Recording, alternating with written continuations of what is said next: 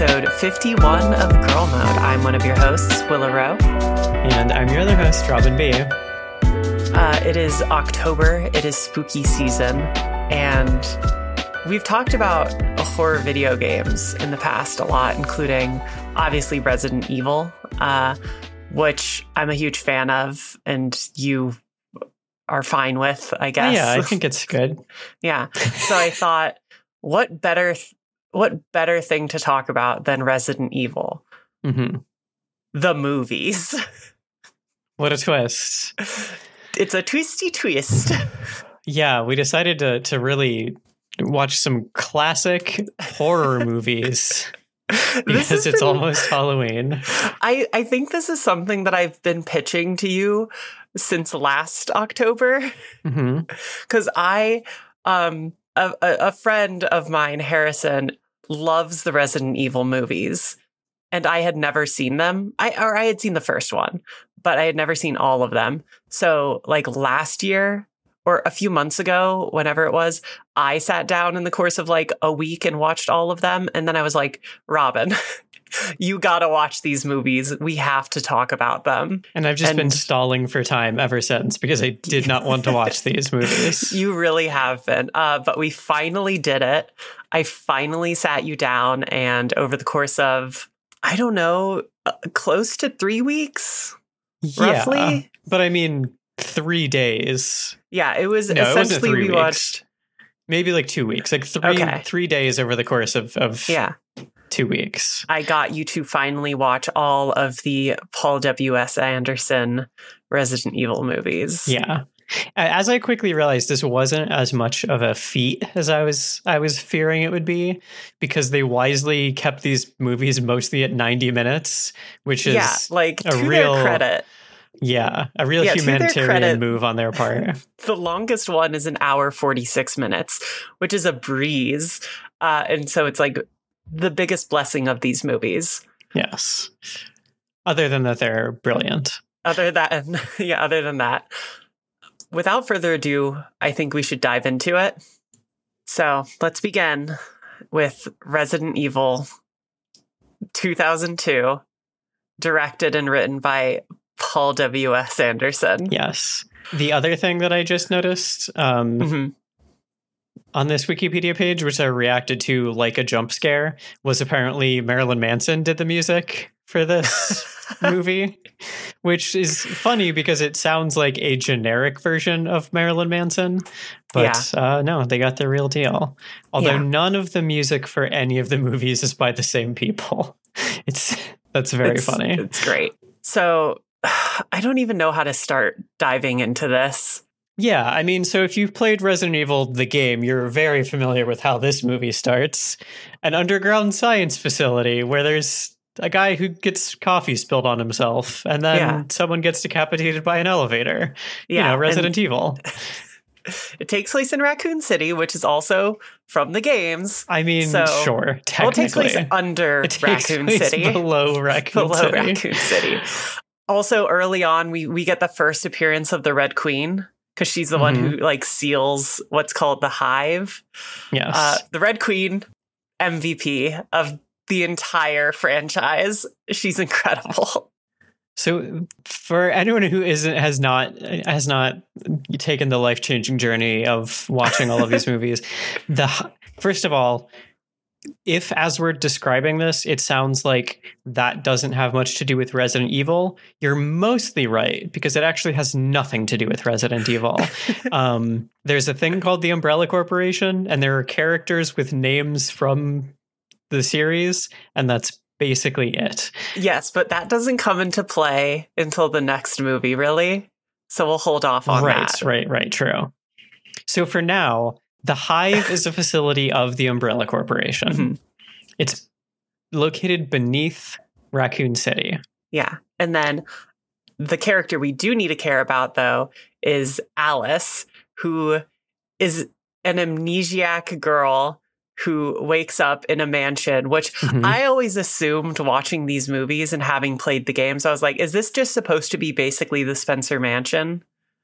Yeah, I mean, I figure yes. I, I assumed it would be somewhat related to the plot of the of the game. So I was Yeah. like, oh, now we're gonna have the mansion sequence, and this hive stuff is just gonna be kind of like a bookend for it or something. Exactly. It's like, oh, okay, so we're in the mansion, just like the original game. I know where this is going to go, where this is going to Surely go. we'll stay here for more than the next fifteen Like, seconds. Yeah, and then immediately just a group of like military goons just come in and they're like, "Hi Alice, you know nothing, but we're just going to take you away." Yes. Also Michelle Rodriguez is here. thank God. Thank God.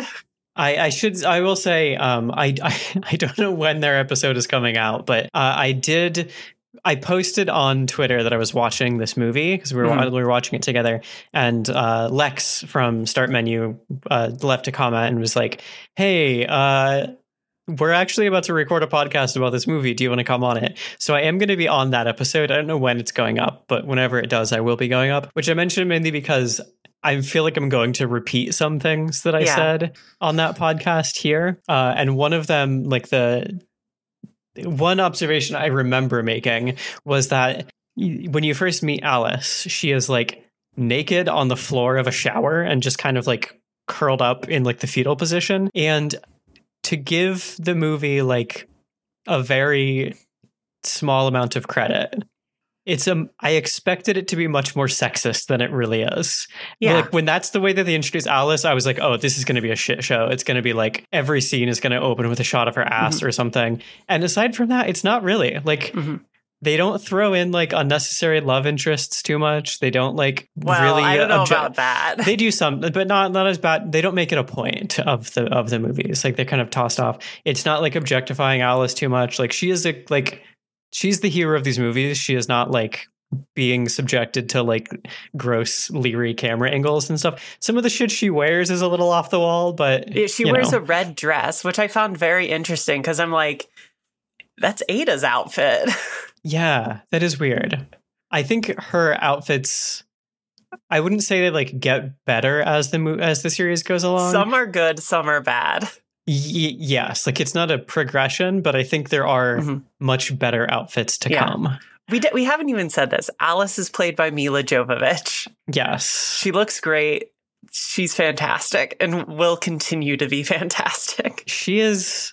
I will say she definitely gets better. Like it's kind of great to see her get better at acting i guess over the course of like the however many years these movies are released across like i'm i'm looking at this picture of her in the original and she looks so fucking young I Like, know. we just finished watching the final chapter like an hour before recording this and seeing her in that to this it's like it's like such a it's such a big difference. I mean, uh, like jumping ahead, final chapter came out in 2016. Mhm. This came Yeah, out in that's 14 2002. years. Yeah. It's wild. But Yeah. anyways, so the movie, the movie continues. oh yeah yeah These there's a movie it's commandos- not just yeah, Milla it's not just Jovovich. Milla Jovovich. These commandos that include Michelle Rodriguez, very importantly, get Alice and also this random guy, just generic white guy number one, um, Mhm. because there are multiple generic white guys in this movie. Uh, they capture them and then they go to the hive. They go to the entrance of the hive and they're like, "Oh hey, uh, basically Umbrella has like shit going on in the hive that we need to get to. So you're coming with us for kind of unexplained reasons." Yes. I think they explained to her at that point that she has fake, her memories are fake, and that she is like a security person. But otherwise, they're just like, come with us in this elevator to the core of the earth. hmm I will say so. Uh, one of the things I like about this movie as it goes on is for the first like I feel like the first half of it, it's just kind of a it's almost like it's it's more like a corporate espionage thriller. Like there's no zombies. Yes. It takes a while. Yeah. In fact, the like so very early on, they start going through this facility, the hive, because it's basically like you need to get to the Red Queen and like shut down the Red Queen because they're trying to find like an antidote to something. Or I don't think they even know about needing an antidote yet. Who could say? The like main goal that the commandos have is they like get to the Red Queen, who's this AI, and do something, which leads to the best scene in this movie, which has nothing to do with zombies, which is the laser grid hallway. a scene so good that they repeat it in most of the other movies in the series as well. And you know what? They're right too. yes, uh, that's not a complaint. Okay, something that I think is incredible is that so this came out in 2002, which was before Resident Evil 4. In the original Mhm. release of Resident Evil 4, there is a sequence where Leon is in a hallway and a bunch of laser gri- lasers start coming out at him, and you have to like QTE through all the Mhm. lasers, uh, which was inspired by the movie, and I think that's just neat. Um, they cut it in Resident Evil 4 remake though, but then brought it back in separate ways, which is the Ada Wong DLC. They Oh, put yeah. it in that. Uh huh. So just fun, fun note there. Weird. Mhm. Weird, weird, weird. And so the laser sequence is, I think, is just so great. So basically, what happens is they get to this room and there's like this fucking tech guy who's like, ah, let me open the door so we can get through this hallway. And they walk, they start walk, a group of the commandos start walking through the hallway, not including Alice, not including Michelle Rodriguez, and not including the two generic white guys. I'm going to be honest, I don't remember their names. I'm not going to bother to look them up. I don't care. There's two guys with black hair and one guy with like brown or blonde hair. Like dirty And that's- blonde. all that I could tell you about any of them. And while they're in the hallway, this is the best, is the Red Queen appears on the computer screen and she, and then she goes, "You're all going to die down here. You're all going to die down here." It's also, the Red Queen looks like absolute shit.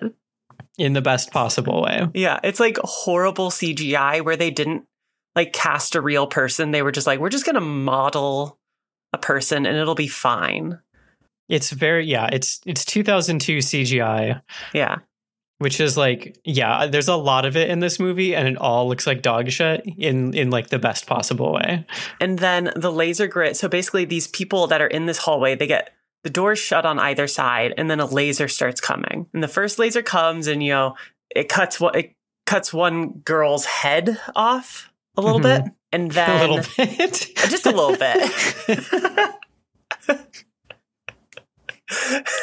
She's mildly decapitated. And then this is my favorite one of these, honestly, is the next one where it comes, it's coming down the hallway and they're like, we're going to jump, we're going to like. And one guy jumps up, and then the laser just moves up very Yeah. suddenly and just chops him in half. Like the Red Queen is bullying him. Yeah. And then and then finally it's like the leader of the commandos. He's the last one there and the the the laser's starting to come towards him and he's like, "Okay, I'm ready." He like even does this pose where he's like it almost looks like he's ready to fight the laser. Um he's like, "I'm ready. I'm either going to like jump up or I'm going to go down." And then it like diamonds out into like a tennis net shape essentially. And it cuts through him and then he just stands there and then he falls into cubes of flesh. it's legitimately incredible. Like It's this very scene, silly. It's great. no, this scene is unironically amazing. I think the scene is great. I think it's great. I think I have a hard time with these movies, even being able to tell if I'm enjoying them ironically or not. Like they're they're I just know that I'm having a good time and I Mhm. can't really tell you why. Yeah. Okay. Uh then we get after this they get back like so Michelle Rodriguez, Alice and the two guys or the the the, the you know gaggle of men who I don't care about. they go to this weird like it's this very generic weird warehouse set Yes. and this is where they there's like the sick guy. You remember this part? Where the the sick guy starts like walking towards the commandos. oh yes, yes. The scene that has to be in every zombie movie. to start pointing the gun. They're like, back off, back off. And then he bites Michelle Rodriguez. hmm and then eventually they start shooting, and we realize it's zombies. Yes. It's Resident Evil, we all know, obviously. It's really yeah. That's the there's this like swarm of zombies at this point that's attacking them, and they're you know trying to shoot with them with the guns. And the thing that I was really like that was going through my head as I was watching it was just how casual everything seems. no one seems that afraid. They're all just sort of like slowly moving from place to place and like Yeah. firing. There was just this tone of it of just like mild inconvenience more than fear, which I just found very funny throughout the They're whole like, rest oh of the my movie. god, Yeah. I'm not paid enough for this. um, but then they starting they start getting like swarmed by the zombies, and there's a, a wild series of events where one of the one of the generic white guys he's handcuffed. And do you remember? Yeah. Like he gets, he drops the key down the, Yes. down the. See, this is yeah, this is where things start to break down, and it's just like a series of things begin to happen. Mhm. Because at some point they also like shut off the Red Queen. Maybe that was earlier. I think that's what like opened. Yeah, it's it's after the- the hallway.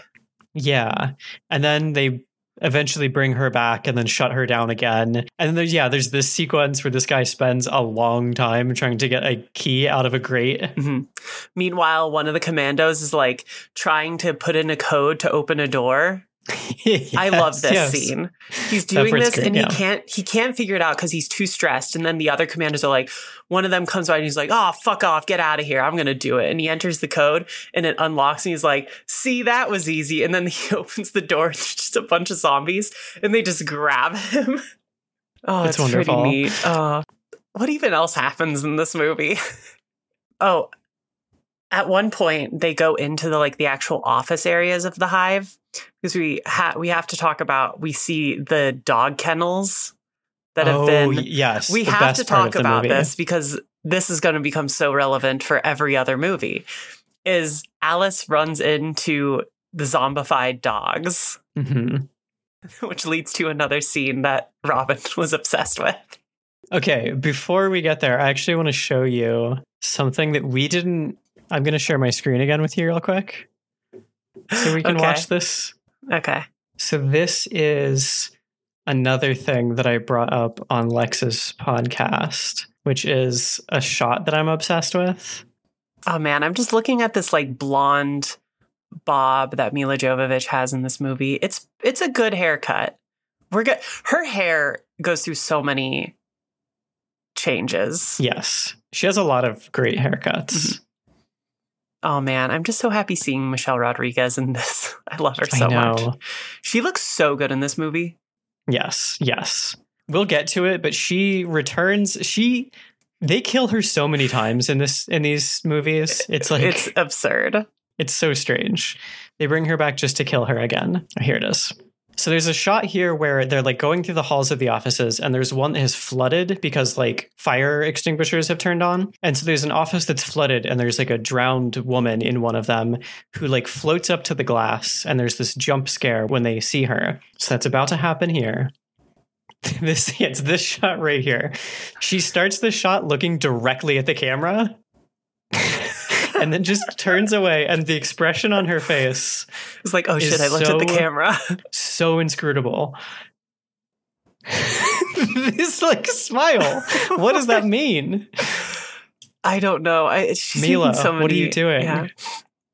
Basically, the plot that ends up happening also is we we start learning about who these people are because uh, Alice, as they're going through the hive, starts having these like flashbacks where she sees herself in a graveyard, like this is the oh cemetery. yeah Yeah, she's in a cemetery and she's talking to a woman and being like, ah, umbrella, the hive, blah, blah, blah, blah, blah. Basically, what is revealed is that Alice was like the head of security at the hive. The, in, she was like an inside contact for this woman who was an environmental activist who was like trying to infiltrate the hive. Th- this is mm-hmm. this is what they try to explain because yes no, because there, remember, there's this moment where we learn why dirty blonde hair white guy is there.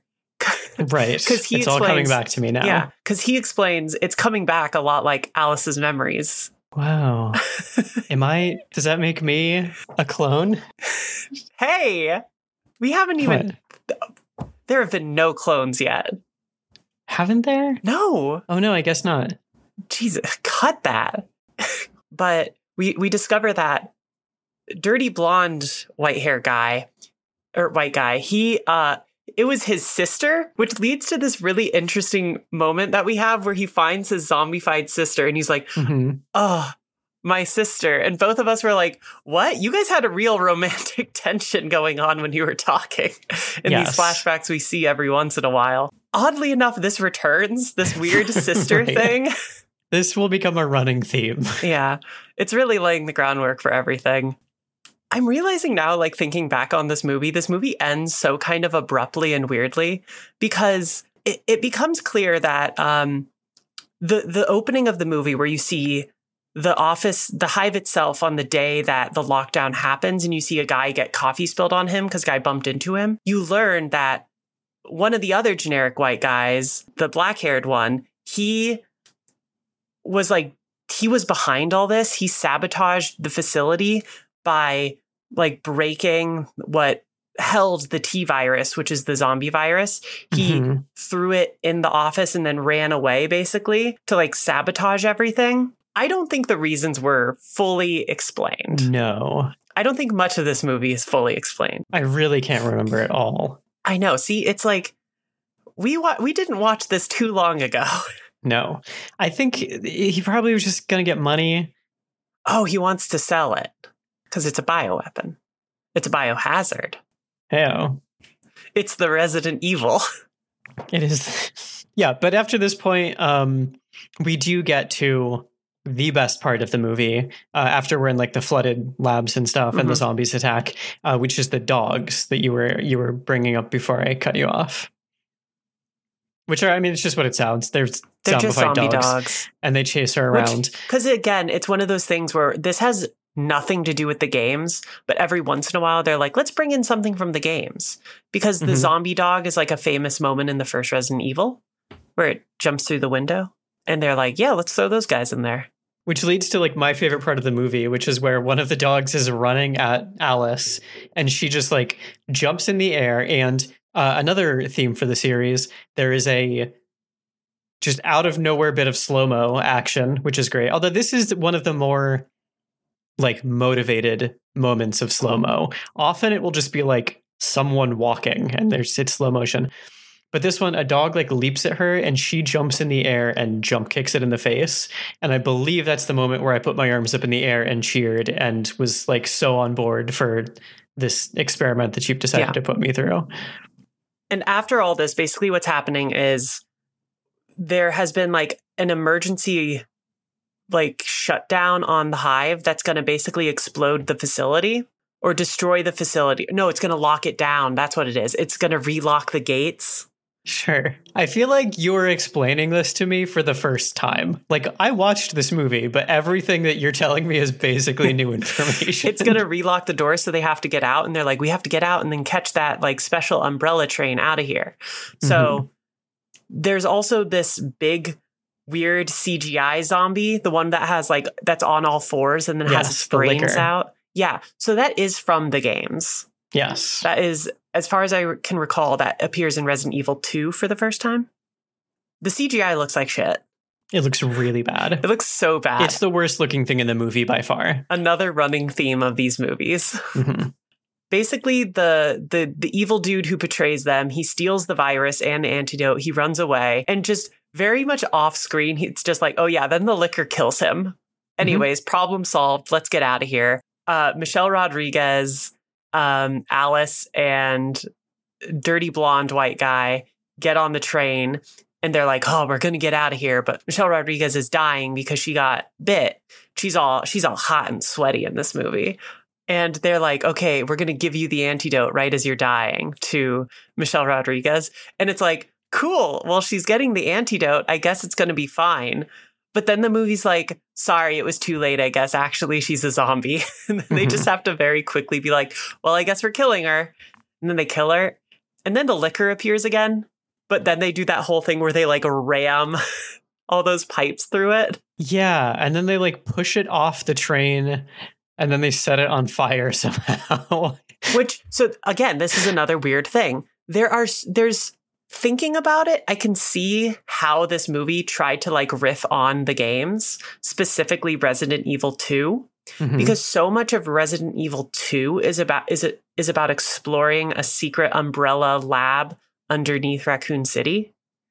Um, and then it ends in a big fight against a monster on a train. that is going out of the base. Mhm. So it's like that's essentially what this is. It's just a completely different context. okay, so now we're at the very end of this movie, which sets another precedent that these movies fall into is that the movie ends and then there's like 15 more minutes of Yes. movie. Which sets up a story that will not be continued. Essentially. I mean, it's wait. returned to a little bit. I disagree, at least on this one. On this one, this Yeah. is the most. This is the only one where it sets up a sequel and then the sequel Yes. that exists actually follows up. Because they get back to the mansion, Alice and um, the blonde hair guy, they are there, but his wounds are like he got wounded and he's losing it, and Alice is like fainting.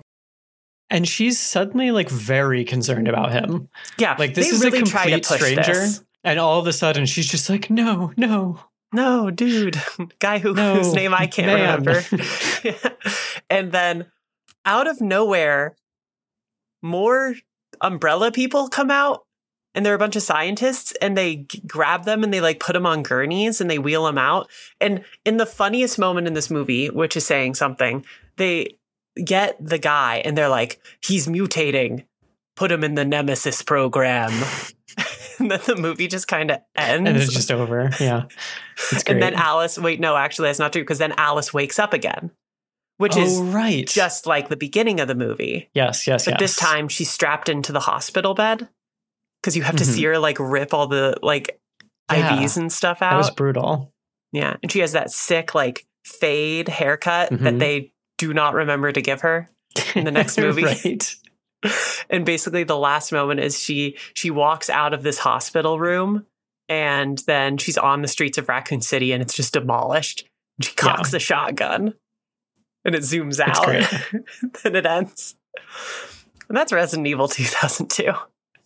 Now, at this point, you may be thinking, there are five more of these movies. How are they possibly going to talk about the plot of all of them? And to that, I have to say, don't worry, because the rest of them don't have plots. like, as hard to remember and like sort of random sequence of events as the first one is, the rest of them really are just a series of things Mhm. happening.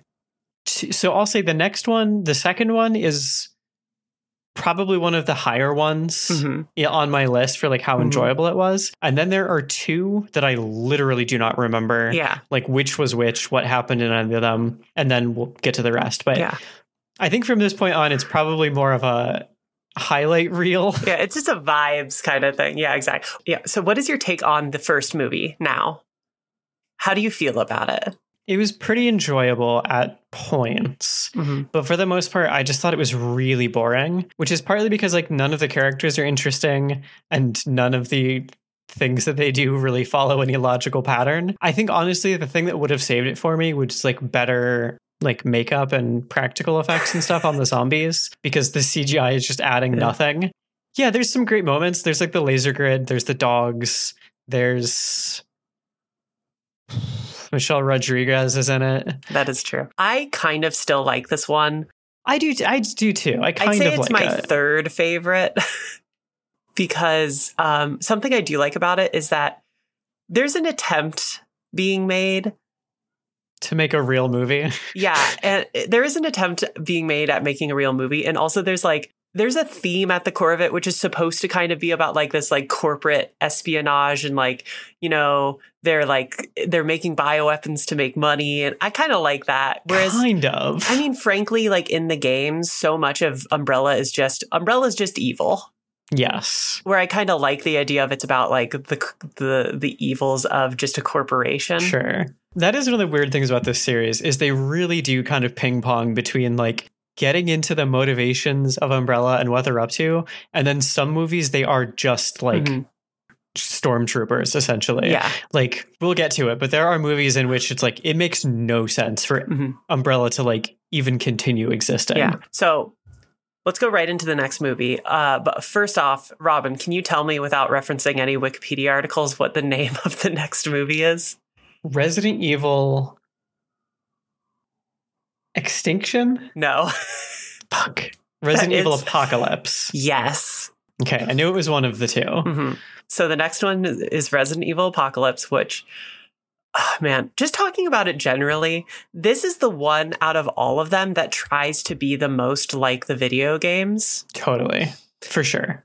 because it literally like we're we're gonna just start talking about them more generally. We're not gonna go beat by beat. We just need to go on vibes and our experience. I it. literally could not. Yeah. This one is essentially just Resident Evil 3, kind of mixed Mhm. with a little bit of like some of the Resident Evil 2 stuff. It's Mhm. just you're in Raccoon City. Raccoon City is is like being besieged by zombies.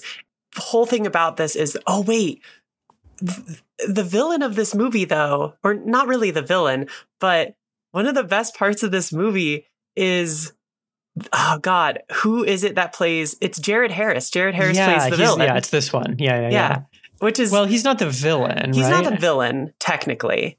Some other 'Cause I think rando Ian- is Uh, no Ian, Glenn is isn't the already? villain. He so Iain Glen appears at the end of this movie. Okay. He's not the villain in this one, but he does appear for the first time. Um, but I can't even tell you who the ba- who the bad guy was.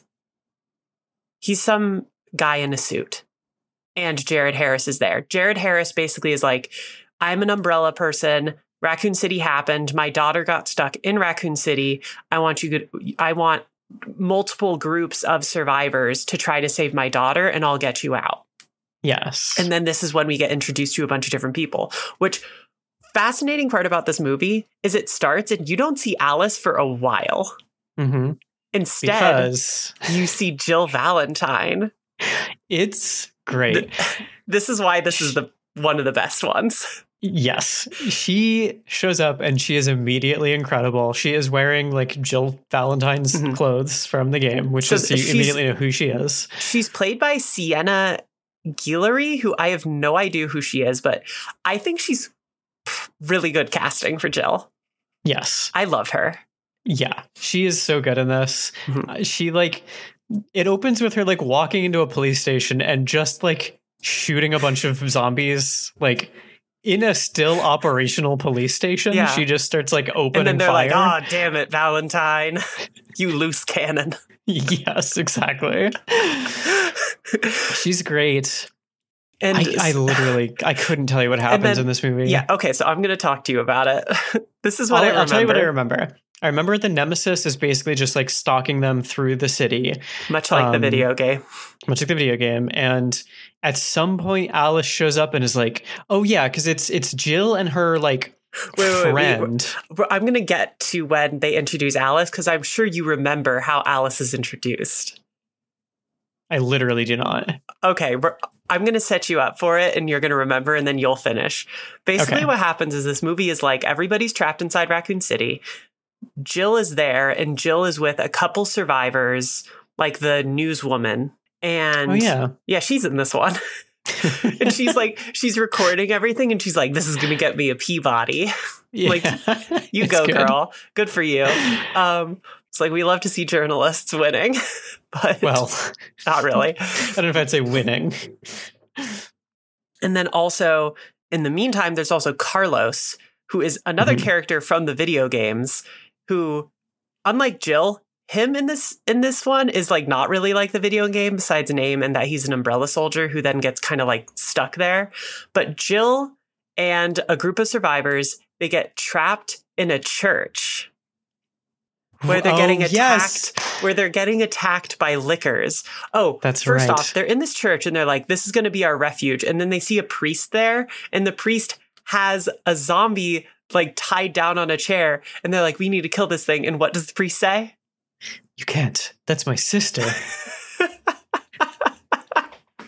two for two. She's my weird, sister. Weird sibling stuff. But, anyways, there, What's up, there's, Paul W. S. Anderson? yeah. There are, oh, of note, Paul W.S. Anderson doesn't direct this one. He only Oh, really? writes it. Yeah. Okay. So he wrote and direct. He writes all of these, but he doesn't direct Apocalypse and Extinction. okay. Yeah. So I was I um I just clicked on the Wikipedia page for uh this director of this movie, Alexander Witt, and I was shocked when I read uh, the first thing under his filmography is Speed, but it turns out he was a second unit director. He, Oh he, didn't, my he didn't direct Speed. Yeah. Also, okay, I'm going to tell you everything he was second unit director on because this is not everything. I'm going to tell you some highlights because this is bonkers. He was second unit director and sometimes second unit director of photography on Speed, Twister, a bunch of the X File. Oh no, the- okay, the X Files movie, Okay. Gladiator. Oh, wow. Hannibal, Black Hawk Down, The Bourne Identity, Triple X, Daredevil, The Italian Job, the remake, obviously, Yeah. one of the Pirates of the Caribbean movies, Which one? Cas- uh, Casino Royale, uh, The Curse of the Black Pearl. The first one. The the like best one. Sure. Uh, the Prince of Persia movie, uh, the Weird Robin Hood movie with um, uh, Russell Crowe in it, Uh huh. X Men First Class, Fast Five, Skyfall, There's some really good fucking movies in here. Spectre. Yeah, like he was, yeah, he was second unit director on a lot of really good stuff, Mhm. and he was the director on. He directed Resident Evil Apocalypse, and he was the director of photography on Body of Lies, whatever that is. Okay. So I guess I understand why he didn't direct anything else, Yeah. but apparently he's a great second unit director. Hey, if this movie has anything to say, he's a great director. I will say this feels like it was directed by a second unit director. This all feels like B plot. Okay, so back to the church. Jill and a couple survivors are inside the church, and then they get attacked by a bunch of lickers who have like predator vision, which happens to be like something that comes out a lot is random like visual effects that are just there every once in a while. Uh huh. There's a great one in a later movie that we'll talk about, but and then as they're getting attacked by lickers and it looks like they're not going to make it, what happens, Robin? Uh, this is the like camera half an hour into the movie, also. Yes. The camera moves over to a stained glass window, out of which appears a motorcycle with Alice on top of it. She crashes through the window and then does like it just turns around, I guess. And then she drives toward the licker, jumps off the motorcycle. It continues going. It hits the licker, drives into the wall, and then for no reason drives straight up the wall Straight up the wall. with the licker still on it. She then takes out two guns and shoots it, and then it explodes. Mhm. And then she's that's just how she's introduced. Yeah, she's again, also I burst into applause. she's also gotten a costume change and a hairdo change. And as far as Alice looks in these movies go, there's something about this one. She looks so hot. It's which which one is she wearing at this point? This is like the mesh top. Okay, I wasn't sure if she started the movie with a mesh top or not, but this, yeah, this is one of my favorite outfits too. Mhm. And she's got kind of like that messier, sort of like Yeah. curly hairdo. She's still Yeah, rocking like the dirty blonde. hmm But it's like a long mesh. that- It's like it's longer than like a mesh shirt. Like goes down, but she's wearing like a tank top on like an orange kind of like top underneath it. It looks. It's such a fucking good look. I love and it. then immediately Jill Valentine says, I love you so much. We're going to be girlfriends. Yeah, yes, this is another continuing trend of these movies, which is every woman Alice encounters immediately falls in love with her. yeah. Just the way that they look at her is I don't know what you it know is, what they're thinking. But the way they shoot these movies and the way they like the way they directed these actors and the way like their reactions are always like, "Oh, I love Alice." And it's always Yes. the women. it which, is like, like, ex- yes. To be fair, look at her. Yeah. It's just it's so funny that that's what like Mhm. keeps happening. Like it's it's very like every woman in in Yeah. this movie if they're not if they're not queer when they meet Alice, she awakens She them. it's changes them. incredible. Meanwhile, they're trying to make you be like, "Oh, but like her and Carlos have a thing." And I'm like, "Shut Yeah. the fuck up." No, no, no. No, Not get out of here. But um oh another character that's introduced in this movie is is LJ. Who? He's the, he's the guy who has the dual golden pistols and he drives the car and he's like GTA motherfucker. Oh, yes. He I LJ, I have complex feelings about LJ. Mhm. And that he's kind of written like he is supposed to be in like a black exploitation movie, Yeah. but the actor is so good at doing it that he's it like so funny. works. Yeah. Kind of like It still seems like he's in a movie that nobody else is in Yes, and that yes. he's killing it in that movie. it's it's it's like yeah, I feel weird about it on a writing level, but he like really pulls it off somehow. Yeah. This is also um, the introduction. Well, I guess maybe continuation, maybe an introduction of another trope that will be in this series, which is like there is a there's like the group with Alice and whichever woman is in love with her this time and their companions. And then there's also a group of completely anonymous men on their own little adventure that doesn't really matter Yeah, and, and that that's never Carlos's make group. a second appearance. Yeah. And we don't care about them. We just want to watch. Jill and Alice hang out. At some best point lives. in our watch of these movies, I told you that every time men appear on screen, I start checking my phone because they're all just completely disposable and Yeah. Which, nonsensical. Frankly, you know what? Go off Paul W.S. Anderson. Incredible. Yeah, yeah, exactly. He's so That's right. the other thing about this. These movies like could have been so much more sexist, but Even- instead they're like, actually, we'll these get men to are it later. like not characters. We'll get to it later. There are like Milla Jovovich wears more traditionally like sexy outfits later, but they still Mhm. never feel like overtly sexualized by the film. yeah, no, no, it never. We'll get into it. Um, they don't do the like. They don't do any weird like panning up her body kind Mhm. of stuff. Yeah, it's it's great. oh, we have to talk about. There's. I think there's only two things really worth talking about that happened in this Uh-huh. movie uh, that we haven't mentioned already. When it's when they eventually find the daughter of Jared Harris because they go to Yes. Wait, what is it called? What is the school called? Remember Oh, they refer to it as something like really stupid? They called it a junior school. Yes, that's it. It was like Raccoon City Junior School. Yeah, it's not like junior high. It's it's just yeah, Raccoon City Junior School, Mhm. which is not a thing, but that's what it is. but this is so they get sent at this point like everybody's kind of converged like carlos is here jill is here alice is here the newscaster is here and, and lj is here. This is kind of our main group and it's like okay let's try to find the girl. And there's a great shot of is it jill or alice? And she's in the she's in the gymnasium. It's it's Jill. and it's just there's like a million basketballs I have I have a picture open right now. yeah i see you like trying to count them There are 18 visible basketballs just sitting on the floor of this gym as she investigates. oh man I'm just so curious about why they needed all those basketballs. uh, the newscaster uh, she she goes in to explore a, a a room and she has this weird gun pose that she has. I don't even know how to describe it. I was like i'll demonstrate but this is an audio medium. It's just very shaky. She's holding it like Yeah. very close to her chest, so it's like T-Rex arms. yeah her elbows are like touching and they're like pulled in. But anyway she gets killed by a bunch of zombie school children It's great. Yeah, she goes into a classroom and there's like a kid sitting there alone, and of course she like comes up. Mhm. Oh, are you okay? We'll take care of you. And then the girl turns around and like jumps on her. she's like And then eating a And hand just out of the rafters or something, Yeah. a bunch like a dozen more kids descend Yeah. on her and, and eat her.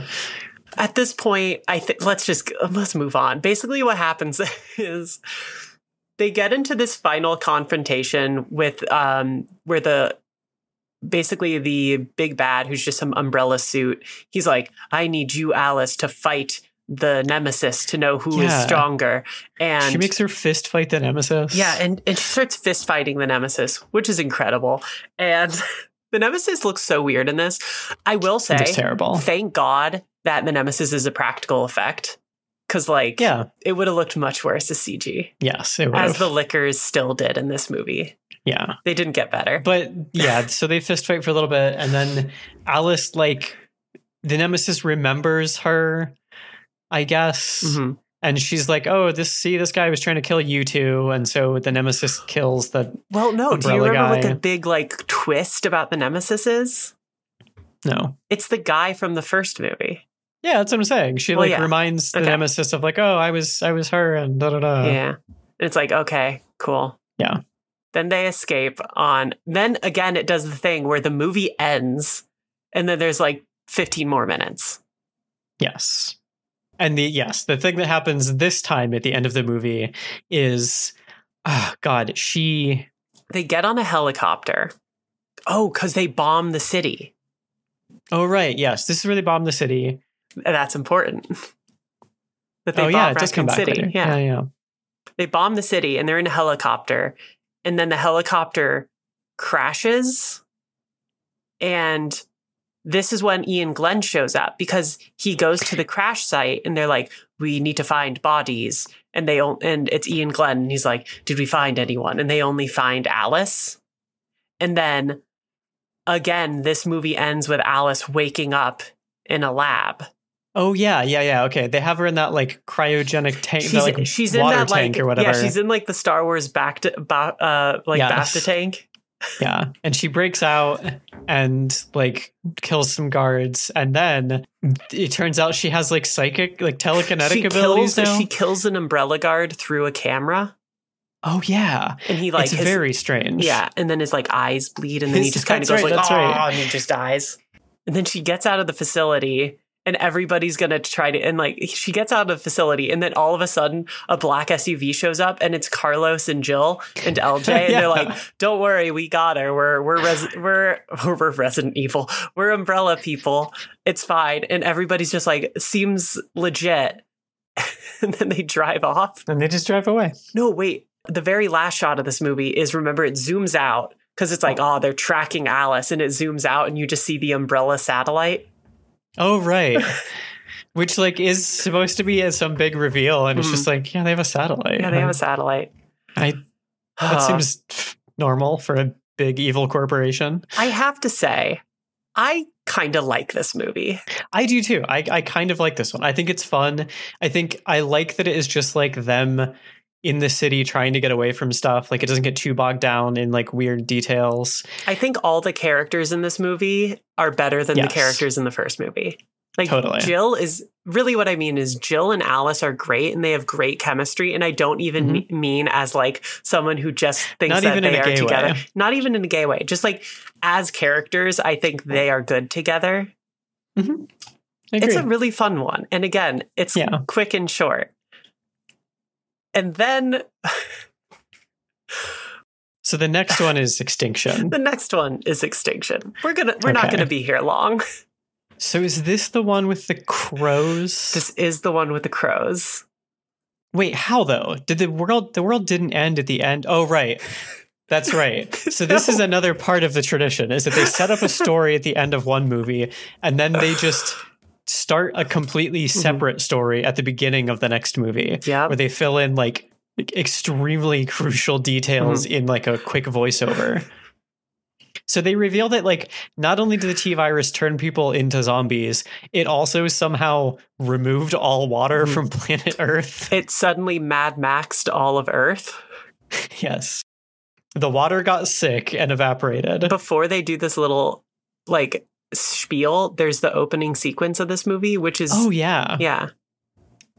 Again, Alice wakes up, running theme. They love this Alice wakes up in, in a place. She wakes up in the mansion and she Mhm. wanders through the walls until she finds like a hallway and she gets shot in the chest like a bunch of times and dies.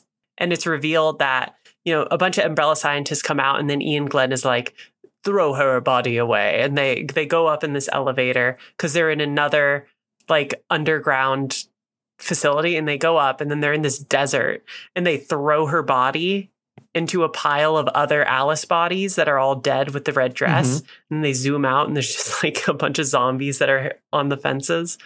Yeah. Which establishes that they've been like cloning her over and over because she has bonded with the T virus and it made her stronger. And so they're trying to make, I don't know, like they're cloning her in order to make like an army of super soldiers or something.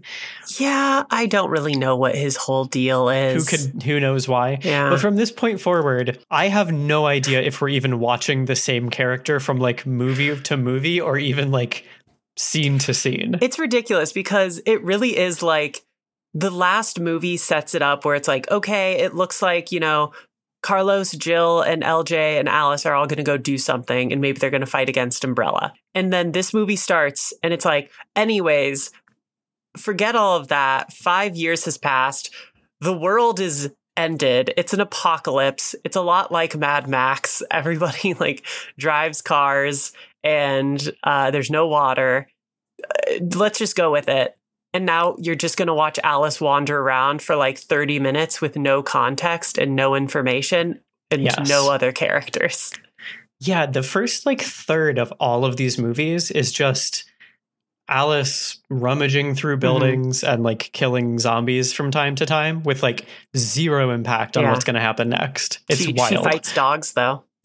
she just fight she continues to fight her her greatest rival but eventually she comes across uh, a convoy of survivors who are out in the wasteland and uh, finds out that the leader of this convoy is none other than claire redfield Which you know is, from resident evil This is the one that I think really starts it. This problem of just introducing characters with names of characters from the games, but Yes. having them not be any way related or any like have any resemblance to those characters. Mm-hmm. Because she just appears and it's like, oh, it's Claire Redfield, and then they're like, but actually, like she has nothing to do with Claire Redfield as you might know her. That's it's just her name. Yeah, Carlos and LJ are also here yeah randomly. Oh, right. The way that she shows up is there's like this convoy of survivors that it's focusing on for a while. And then at one point, this giant murder of crows shows up, The zombie crows. Starts attack. Yeah, they turn out to be zombie crows and they attack the caravan again in terrible CGI. And they're like fighting them with flamethrowers, and some people are just shooting them with pistols, running which is very trying funny. to shoot the. It's so good. And then Alice shows up and uses the psychic abilities she now Mhm. has to like protect someone from a flamethrower.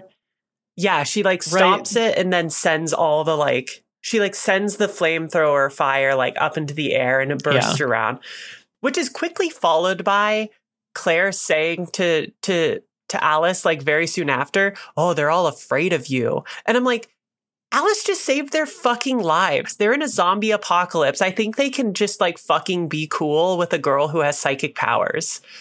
Yeah, everyone's really mean to Alice. It's not fair, except Claire, who, as mentioned, she takes the Jill role in this one, and Mhm. she immediately falls in love with Alice, and they are a thing.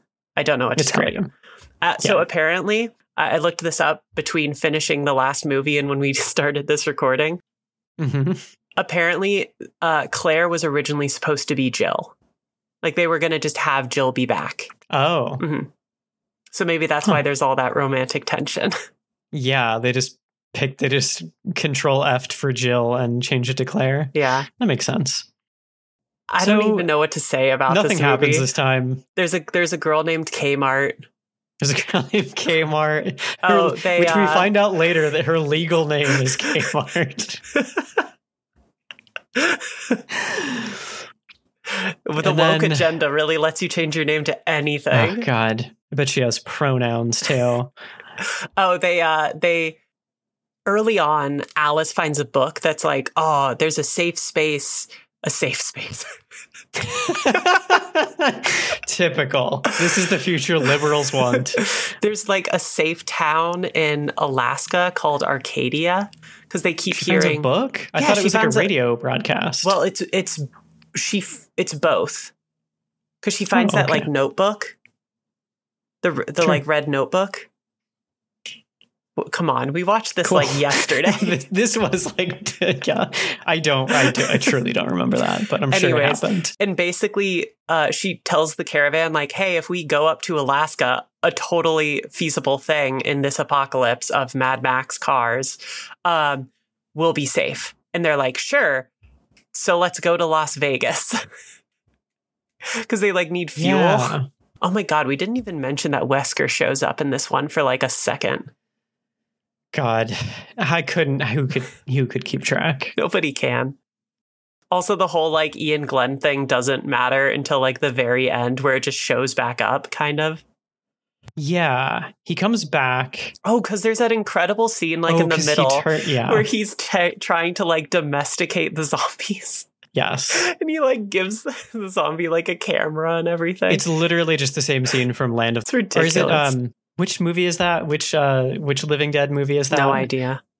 Whichever one it is, they just steal that Yeah. that scene from it, and then I she she kill him. I think is this when he like mutates and This she is kills when him. this is when he mutates to have like the tentacle arm. They they say he's the tyrant, which again, Yes. pulling random, you know, names from Resident Evil games. Oh, right, because you had to leave at the very end of this movie. Yeah. And so I watched the end on my own, which is the only part of this movie that I actually enjoyed, uh, was the ending scene. They're back in the mansion, and then the tyrant appears for God knows why. And they like have this fight that ends with Alice using her like psychic powers to like send a blast at him, and then the tyrant just yelling really loud, and it that like throws her across the room. It's tremendously stupid. And then then the movie ends. is we see Wesker again. Well, this is what happens again. The movie ends, and then there's 10 more minutes. And this 10 minutes is Wesker is in like a board meeting, and then Alice, I don't know, Skypes in or whatever. Holograms, Skypes in. Yeah. And she has found like the place where they're cloning her. Mhm. And so she's like, I'm coming for you, Wesker, and I'm bringing some friends. And then it zooms out and it's just like a million, Milla Jovovich's. which I gotta say, I was so hyped to see a movie that starred just a bunch of Milla Jovovich's. Which brings us to Resident Evil Yeah, try to remember. Retribution? Afterlife. Fuck off. Do you want to know? Do you want to know these right. another piece of information I discovered? So also again, They just pulled these names out of a hat for each one. I know honestly. Again, ex- so Extinction was not directed by Paul W. S. Anderson. Mhm. When they were in pre-production for this movie and Paul W. S. Anderson wanted to direct it, he was like, "Yeah, it's going to be called Resident Evil Afterlife." And then they didn't use that name and they changed it to Resident Evil Extinction. But then the fourth movie is called Resident Evil Afterlife. I just took it. That's Yeah. deranged. Uh, I'm going to go ahead and read you some of the movies that this director actually did direct. okay. Uh, actually, there's only one that's really worth mentioning, and it's Highlander. Oh my God. Really? Yes, he directed Highlander. I, I want to be very clear about this. We're not going to spend as much time on Extinction as any of the other movies because that movie sucks. I hate Extinction Yeah, it's so really much. It's really bad. It's horrible. It is. It's so boring. I think it is one of the biggest offenders of nothing happens and nothing is explained and no, like it's so bad. I, I genuinely think it's one of the worst movies I've ever seen. Like at this point, I was I was I, I was afraid that the rest of the series was going to be like this, You're mostly right. and I was just like, this is useless. Yeah. So let's let's get on to Afterlife, which of note, there are two things of note. Number one, Paul W. S. Anderson back in the director's chair, so everything's fine now. Ah. Also, as of this movie, he is now married to Milla Jovovich. Okay, yeah, Oh. I didn't know when that happened. Wait. Okay, sorry to take it back to Extinction one more time, God. actually. Milla Jovovich's look in Extinction, it's not the best. I don't love it. It's like the the like duster. Yeah, right? it's the Mad Max vibe thing where she is the duster. Yeah. Her hair is also way more brown now. It's like this Mm-hmm. kind of weird wavy brown. It's fine. I don't love it. She has so much better looks that come. But do you know what I'll say? And this is going to be a running theme. Once Paul D- once Paul W S Anderson marries Milla Jovovich and he gets back in the director's chair, he's like, "Listen, I am one thing. I am a wife guy. I'm going to make my wife look so fucking hot, and that's all I'm here to do." And he succeeds. and I I'm here for it. I know. For this, I salute you, Paul W. S. Anderson. Thanks, dude. Oh, so Afterlife. Again, a movie where the first third of it is completely separated from the rest of it. Because this is when she's in Alaska. She flies a plane for a bit. with her clone friends. That's no before that. Yeah. She and her clone friends like assault the um, um some facility of Umbrella, Mhm. and then Wesker just blows them all up with a bomb. It's like not really. Yeah. There's like it's there's like kind of a cool sequence of her like oh, and her this clones is where they you know, rip off. This is where they rip off the Matrix. Oh yeah, that's right. This whole opening sequence, she literally does the like Neo fight scene. It's the lobby scene from The Matrix, just hundred percent. They also start doing a lot more bullet time at the at this point. oh in my god, series. this one has so much bullet time. It's it's Yeah. wild. Yeah. Oh yeah, because they have that wild bullet scene sequence where or bullet time sequence where they're they crash in the helicopter and it's Wesker and Alice like at the beginning. Also, Wesker has been recast now. Which you didn't notice. which I couldn't tell. I had no idea until Yeah. you told me. And then so there's that sequence, which is like maybe the first 10 to 15 minutes of the movie. And then the next, I swear to God, 20 minutes is Alice flies around in a plane, talks about going to Alaska. What happened to Claire? What happened to Carlos? What happened to our good pal Kmart? Don't worry about it. Nobody cares. And we will we will not tell you until they get to Arcadia and there's just a bunch of planes Nobody is there except Claire actually is there. And she's been mind controlled. She has this like stupid like spider gadget on her chest. Yes. It's very silly. She attacks Alice and then Alice ties her up, probably not for the first time in their relationship. Yeah. And then puts her in a plane and they fly. Oh fly yeah. to Claire Claire's amnesia also like loses her mem- Oh, right. memory at this point. conveniently. And then they fly to They fly Los to LA because they fly over the destroyed Hollywood sign. over the Hollywood sign, which all, of course, the the everyone in Los Angeles just has so much fondness for that sign Yeah. that it's got to be seen in every movie. I don't know. There's just this extended sequence. She ends up landing on top of a fucking prison. Yeah, because there's a bunch of there's a, a, a handful of survivors All of whom work in the movie business. all of the, this is so funny like there's a producer who's an asshole there's the producer's assistant who is just like has no guts there's a basketball player slash watch model uh-huh. uh the australian girl who Mhm. went to be an actress then became didn't it didn't work out and she was a waitress and she immediately falls in love with alice right in front of claire It's really funny. She is like a little puppy, like just like kind of when she sees her, she's just like, "Hey, Alice." Again, she really is. Like, I don't think we're crazy. You watch these movies No, and no, you're like, what is up with how they had these women interact with Alice? I don't think it's just because we're calibrated to think that all women are lesbians. I that- think it's literally like I really think it's in there. There's that random guy that we uh, see show up when he's guarding the mysterious prisoner. Yeah, And then he also tries to peep on Alice. uh-huh. Um, talking about Alice, Alice's look in this one is, I would say it's one of the most mid tier ones. It's just very, there's nothing special about it. Her hair's like brown. It's kind of a, a bob, but she's she's often kind of like wet and it's slicked back. It's fine. I like the non-slicked back one Mm. Version like of it, of yeah. it better, Her outfit it's a little itself, messier. Her outfit itself is very uninspired. It's just kind of she's wearing some clothes. This feels more like tactical kind. It's just it's not that exciting. Yeah. Oh, man. I do like her hair in this one though. It's a it's a good bob. Yeah. Okay. What's the big thing that happens? Uh, uh, Chris Redfield shows up, yeah. and it's Wentworth Miller And there's some weird stuff going on with him and his sister. again. He so Claire doesn't have.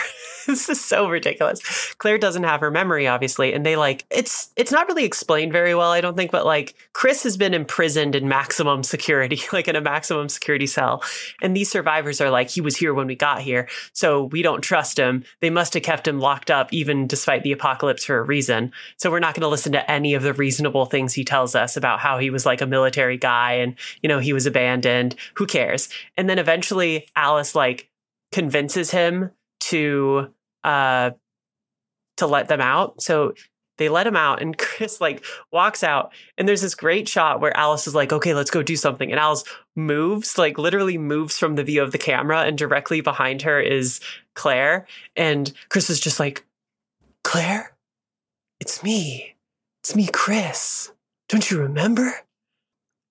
and she's like, "Get the fuck away from me." And she's like, fuck off, dude. Because he come doesn't he come up and like touch her face? Yeah, he like, it's he like palms her face and then she literally like slaps him away. She's like, "What the fuck?"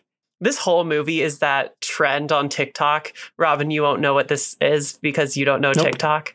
Um, there was this I whole only know what you show me. exactly. This whole sister brother thing is it's like that TikTok trend, which was people would look at pictures of people and they would say, "Are these people a couple or are they siblings?" Oh, okay. That's what I was saying. Yeah, And in the Resident Evil movies, you can never tell. you really can't. God, what what I happens? think the only thing of note in this movie is the Axeman. obviously, which looks like there's we could spend so much time talking about the Axeman. Actually, Yeah. he raises We so could spend many an episode on the Axeman. He ra- donate for the Axeman episode. Okay, It's- number one, he looks like. She's like 20 feet tall. Yeah. The CGI is terrible. There's a fight scene where he fights Claire and Alice that looks horrible. But also, what is his deal? He looks like a Silent Hill character. He looks like Pyramid Head. He's got nails through his head. He's got like an apron on. He's got a big axe. What the fuck? Who gave this to him? This is just zombie apocalypse. Like we've seen dogs and we've seen the lickers, which I guess the lickers are the most extreme thing we've seen, really. We Mhm. saw Nemesis, but that was like, oh, it's the umbrella, you know, experiment. They just don't explain Axeman. Because also Umbrella unexplained. is like not really involved in this movie. Mhm. And it's just I guess there's just the Axeman. I don't get it. I don't either. It makes no sense. But they have a fight scene. I don't know. It's yeah. Eventually they escape and they get to the ocean because they're like, actually, there's a tanker off the shore and it's called Arcadia. It's the thing that was broadcasting. Cool. Let's go there. Shocker. It's Umbrella. Yeah, Um, I forgot about all of this. yeah, it's ridiculous. Shocker. It's Umbrella. Wesker's there. Um, Kmart's alive. Thank God. We all cared so much about Kmart. Oh yeah, this is when we learn. So, so they, they it turns out the tanker they're just like capturing people and keeping them in these weird pods because Wesker is stealing their DNA in order to keep the T virus from destroying him. Just going to keep moving on, Mhm. but like there's like a this like tablet that they can use to open all of these cells for people that like Mhm. have their name and stuff. And on one of them, it just you know, under name it just says Kmart, Kmart. which is extremely funny. Huh. But they, I don't know, they fight Wesker and they kill him, and then he comes back to life, Mhm. and then it ends with like a squadron of Umbrella, like weird helicopters and they're just approaching the tanker ship. which at this point is where it really raised the question for me, like, what the fuck is Umbrella doing? Like, the world is over. Mhm. It is like post-apocalyptic, and yet they are still like active and just being evil. It makes no fucking sense. Yeah. There is a uh, post credit scene, which we didn't watch when we watched it, but Jill actually shows up in it. And it's Jill, and she's talking about, she's basically commanding the attack on the tanker. Um, and she's being mind controlled by the mind control device that Claire was in the beginning. Uh, so that is the But end. yeah, this movie sucks. I hate. This I hate this movie. This movie is also I it's so weird because I think deciding which is worse, Extinction or Afterlife is so hard. I just think Yeah. I viscerally hate Extinction though. This one also sucks. I think I felt more bored during Extinction for Yeah. sure. Okay. So now we now we get to talk about Resident Evil Retribution, which we just have to say right at the beginning, this one is so fucking good. This one fucking This one- rips. this one legitimately is fucking incredible.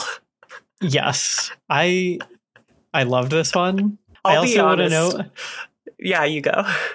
uh, just that this is absolutely going to be our longest episode, and it's about the fucking Resident Evil movies. Yeah, I I want to be honest with you. Basically, the whole reason I made you watch the entire movie series is so you could watch this movie. And it was worth it. Yeah. I fucking It's great. love this movie. It's just the opening credit I was- sequence. yes, it just. I think we. I just watched you remember what happens in the opening Yeah. sequence at the same time that I remembered. the way this movie like immediately grabs you and is like, "Don't worry, this one's going to be fucking off the rails." Yeah, is its opening sequence, which starts with Alice submerged in water and then in reverse for like five minutes, a whole massive battle on the tanker happens. Like basically the battle that we assume is about to happen after the end of the last movie. We see that Mhm. happening in reverse as all the credits are going. And it starts and it's like Milla Jovovich. And you're like, hell yeah. And then the next name is Michelle Rodriguez. Yes. and you're like- who died four movies Yeah, ago? who only appeared in the first movie, and you're like, okay. And then it keeps going, and then it's like and this person as Leon Kennedy. And you're like, wait, what? Leon's never been in this. This person is Barry Burton. This person as Jill Valentine. And you were like, Jill's back, thank God. And then you literally said, you were like, oh my God, is Ada going to be in this movie? yeah. And you were like, next you, credit. Yeah, next credit, Ada Wong. And you were like, oh, fuck yeah. This movie has everything. It's so good. And It's then great. It's great. the absolute big dick energy of Paul W.S. Anderson's opening, where after showing the reverse fight with the opening credits, you get to where the last movie ended. And then he's like, cool. You're just going to watch this action scene again, but now in like in regular time. It's so good. It's fantastic. And again, like completely undoes the ending of the last movie. Yeah. I really it really feels like they just wanted to make a bunch of different movies and they just called them all Resident Evil. Like Mhm. there's it's it's a really weird thing because there is some like continuity in them, but not from like movie to movie. It's like an overarching kind of like things going on, but the events of one movie have nothing to do with the Yeah. events of any others. It's it's wonderful. And then it cuts to a suburban raccoon city. Alice wakes up. She's got like a ginger slash blonde hairdo. She suburban Alice, suburban mom Alice It's is adorable. Normcore Alice. It's in incredible. And she's got those like high heels. And so quick. Oh my God. No, what it is, is it's Carlos is there as her husband and they have a Mhm. kid. And Carlos is like, well, I'm off to work. And then out of nowhere, zombie just Yeah. bites his neck. Uh-huh. And then It's really it's really a big jump scare. it. Devolves into a zombie apocalypse. They escape the house, and then Michelle Rodriguez shows up in a Prius, and she's like an environmental person. She's like, "I'm so good," and you're like, "What the fuck, Michelle Rodriguez?"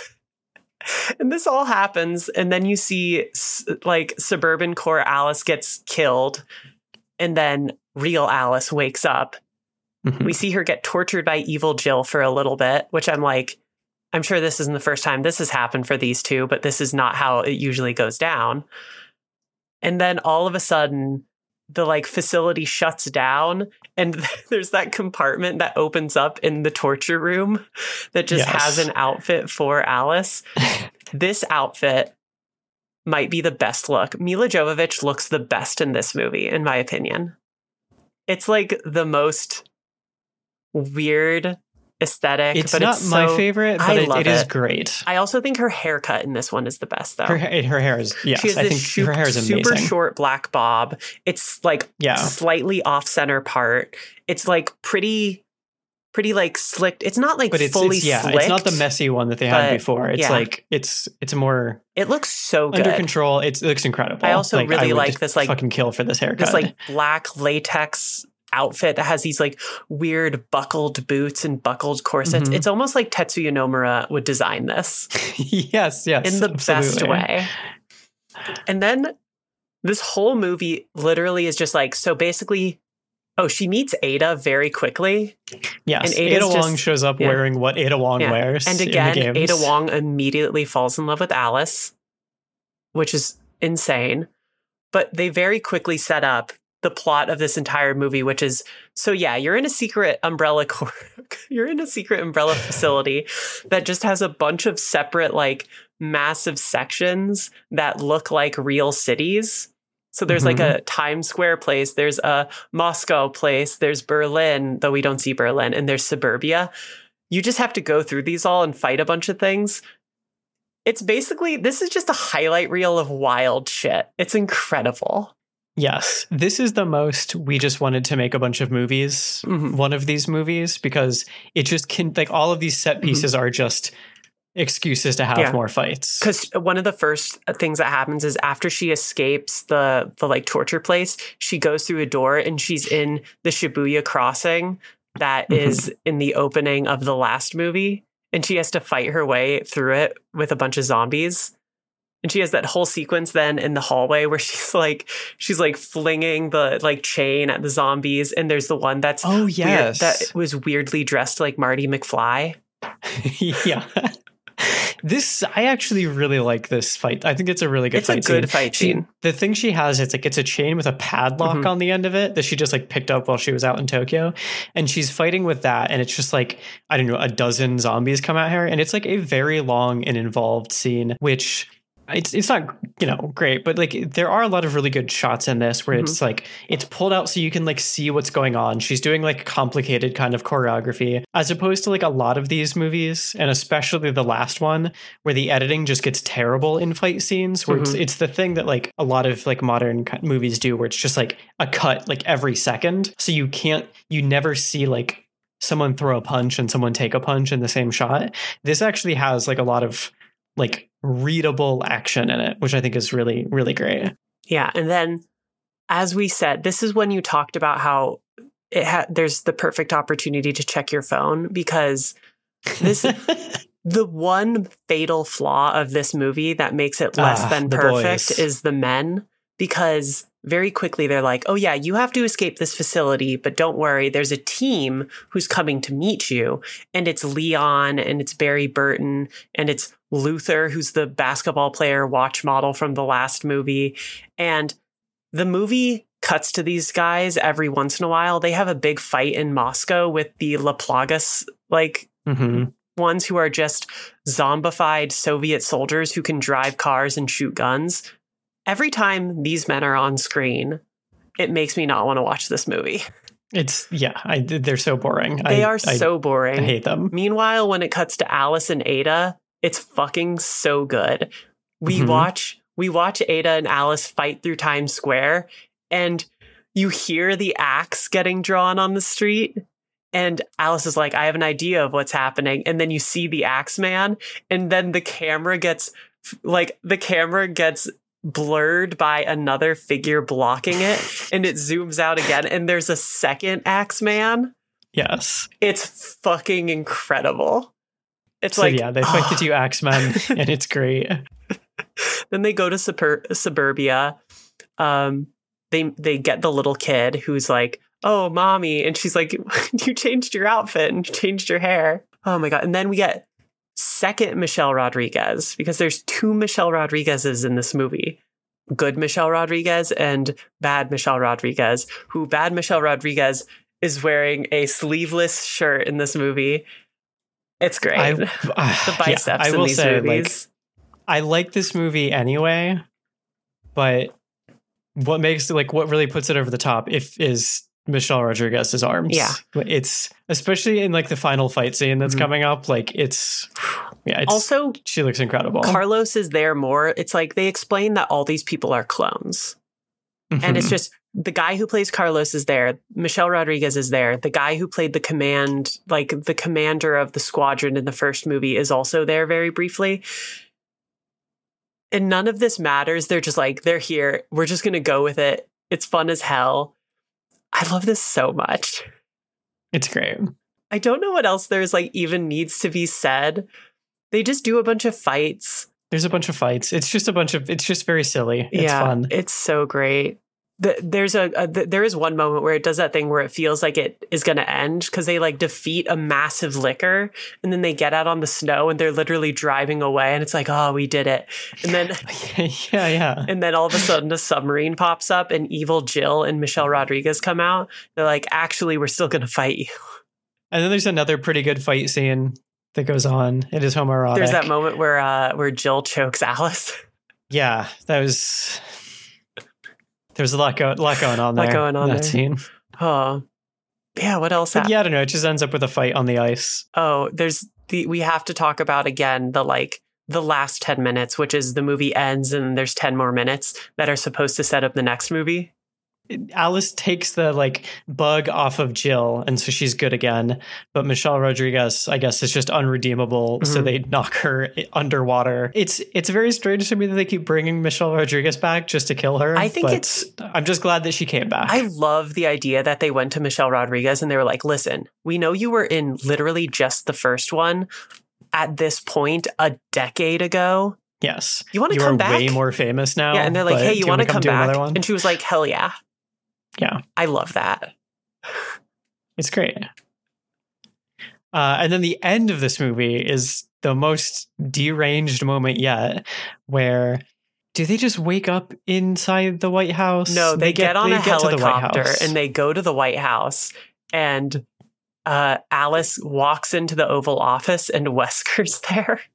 Oh, we didn't even talk about the the, the establishing shot, shot of the White House, which is that it's literally like a Diablo hellscape, and they have. I thought a- that was like the end. I thought that was the very last Oh, it might be. Like I thought we saw inside First. I think you're right. I think you're right.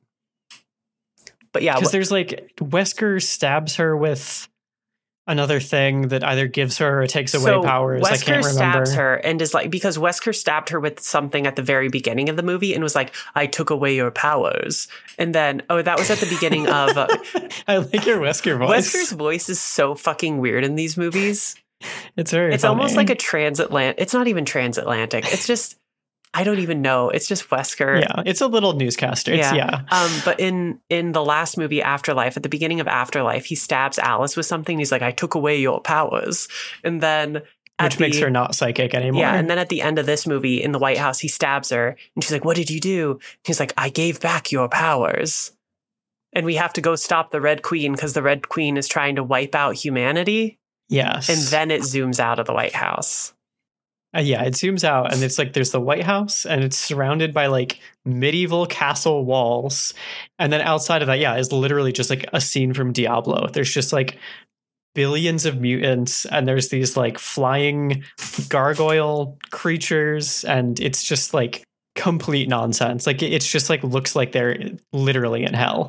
This is And then it ends and and we're like, okay, time to see uh-huh. how the crew gets out yeah, of this one. This is unequivocally the best movie in the franchise. it's absolutely and no I, question about I it. legitimately think it's a great movie that people should watch. But I don't know if you can appreciate it without watching the first four. Right, Not- which is a real drawback. It's weird because it's like it's not that you need to watch the first movie four movies to understand the plot of this movie, but it's more that I feel like you just have to understand how good you're getting it.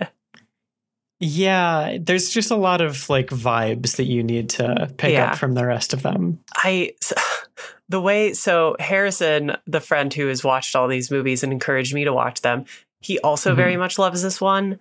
And he pointed out to me something that I think is like kind of interesting, which is that the way this movie approaches its storytelling is it's it's almost literally like it's just a series of random video game levels tied together because it's like, oh, it's the Times Square level, oh, it's the suburbia level. And it's great. I love it. That's exactly what it feels like. It's it rules. I love There's it. There's a great It's- song. I love that Paul W. S. Anderson just is, he goes balls to the walls on this movie because there's also at the end they just flood the facility, so you get all these wild shots of just like Times Square floods and then the Red Yeah, Square yeah, in yeah. Moscow floods. It's insane. Yeah, there are some cool shots in there actually where it's like there's like water rushing through Times Square and then it like starts to like break the facility itself so you see that the skyscrapers like stop a certain point up and there's like tiles of the ceiling are falling in Mm-hmm. which was like a, just a really cool looking shot yeah it's great i love it And and then we get to the final chapter, which I just want to ask you this honestly. Mhm. We watched, we literally watched this movie a couple of hours ago. How much of this movie do you remember? I'm f- focusing so hard on trying to remember what happened literally anything that happens in this movie. I know i remember the end pretty pretty well. Okay okay what happens is there's like okay it starts with an explanation of the uh, god. So the red queen is based is modeled after the daughter of the person who invented the T virus because Mhm. she had an incurable illness that was going to kill her and he invented the T virus. Her name is Alicia because- Marcus. it was Alicia Marcus. And he invented the virus because it would somehow cure her of this disease, but it wasn't ready and like it when it broke out and that's what happened caused the outbreak. So it explains that. Uh, that girl is also the basis of the Red Queen because he was like recording her to like I don't know have her around still after she died or something. But Iain Glen is actually the one who made the Red Queen. Because Iain Yes. Glen shows up in this movie again. He just comes back. Even though he got killed at the end of Extinction. They basically say Irrelevant. that was a clone. Actually, don't worry about it. I'm alive. Yeah, so there's a scene where he shows up and he kills that um that doctor and he adopts yes, he adopts Alicia and that's when he makes the Red Queen. From there, we cut to the White House, which is completely destroyed and surrounded by wasteland. And then Alice just like comes out of the basement and is fine. And we don't address the army of zombies and mutants that we saw at the last one, or what happened, or where everyone We else We don't is. know where It's Jill just- is. We don't know where Leon or Ada is. Oh my God. I forgot to talk about one of my favorite shots at the very end of Retribution, actually, which is when Ada and Leon finally reunite and they're in the helicopter at the very end. There's this incredible Oh, shot. yes, yes, There's yes. this incredible fucking shot where Leon like puts his hand on Ada's thigh and is basically like, "Oh, we're back together. I love you." And Ada literally like rolls her eyes at him and pushes it, like his hand off, and then just kind of looks at Alice. And I'm just like, "What the fuck is It's- going on?" It's fantastic. But, like that's just in the movie. Like, what are we supposed to do with that? Anyways, back to I the final it. chapter. Back to the final chapter. She, God, she, yeah, she's in the wasteland. She rides around on a motorcycle for a while. she gets kidnapped, which is how all of these movies start. Oh, she meets the Red Queen again, which is very upsetting. well, I think that's after. no, because the Red Queen, um, like meets her in the White House and and is the one who is like, you need to go Oh, back to right, right, Raccoon right. City. You got to go Yes, back where it all began. You have to go to the Hive. She, for some reason, she only has she has exactly forty eight hours to do this. But if she can get back to the White House or get back to Raccoon City to the Hive, she can find the one existing vial of antivirus that will kill Mhm. everything that has the T virus in it, And, and everything have, will be fine I have a big bone to pick with the final chapter, which is they cast like an actual person to be the Red Queen. So she looks like a human being. And I frankly think this is a disgrace to the Red Queen of old, who just looked like absolute shit as a CGI Yes. character. Who, was a PS2 cutscene? The best is when they do those like opening monologues that Alice has in the beginning of all these movies, which only starts in like extinction. yes. Halfway through, they're like, actually, let's let's try to remind people. But they always include the clip of the Red Queen being like, "You're all going to die here." It's so good. But yeah, the Red Queen looks like a real person in this movie, and I hate it. Yeah. Although I will say that that kid actor was was actually pretty good. I, I think she I thought she did a good job. Hashtag not my Red Queen. yeah. So the Red Queen tells her you have 48 hours to get there. I can't remember why, but she gives her, she makes Alice's watch turn into like a countdown from 48 hours. And then Alice goes out and like tries to steal a motorcycle, but it turns out to be an ambush by Umbrella Corpos who are just waiting in garbage cans to pop out in case anyone tries to steal their They motorcycle literally for do. some They reason. pop out. It's the stupidest thing. It's very dumb. And then she gets kidnapped. She gets a bunch of bullshit out. happens. Wait, she gets knocked out, and suddenly it's like 35 mi- hours are on the timer. And then very quickly again, like the next time you see the watch, it's like 20 hours. And then eventually she escapes from Iain Glen again, who is now like a religious zealot who's obsessed with Noah's, like the flood from the Bible. Yes. And he is commanding these two like giant tanks Mhm. that are leading apparently every zombie on planet Earth toward Raccoon City. There's a bunch of bullshit that happens. Alice gets captured again, and then she fights Iain Glen again. And they get to like eventually she gets to a hideout where Claire Redfield and a bunch of randos are Claire hiding. is the only person of like her allies that shows up in this movie. And I'm like kind of Yeah. anticlimactic for the final chapter. Yeah, but there's a big thing where like the zombies and the tanks attack Mhm. this like tower they're using as a base. It's like not that interesting Claire is to be so honest. happy to see Alice. Claire is overjoyed because she has shacked up with this guy and she sees Alice and is immediately like, I'm obviously going back to my my old flame. Yeah. Alice really just collects a, a, a great polycule of women. Yes, it's incredible. But uh, this stuff is all annoying, boring and annoying. I didn't like any of this. Nothing is interesting until they get back to the hive. That's I the thing that's wild is that early on in this movie, the Red Queen is like, you have to get back to the hive. You have to get the antivirus and you have 48 hours to do it. And you're like, great. Okay. There's like something going on. And then the next like hour of this movie, just completely, they, she gets to Raccoon City and then she's like, I don't need to get to the hive. Who cares? yeah. And then before you know it, it's like you have 36 minutes.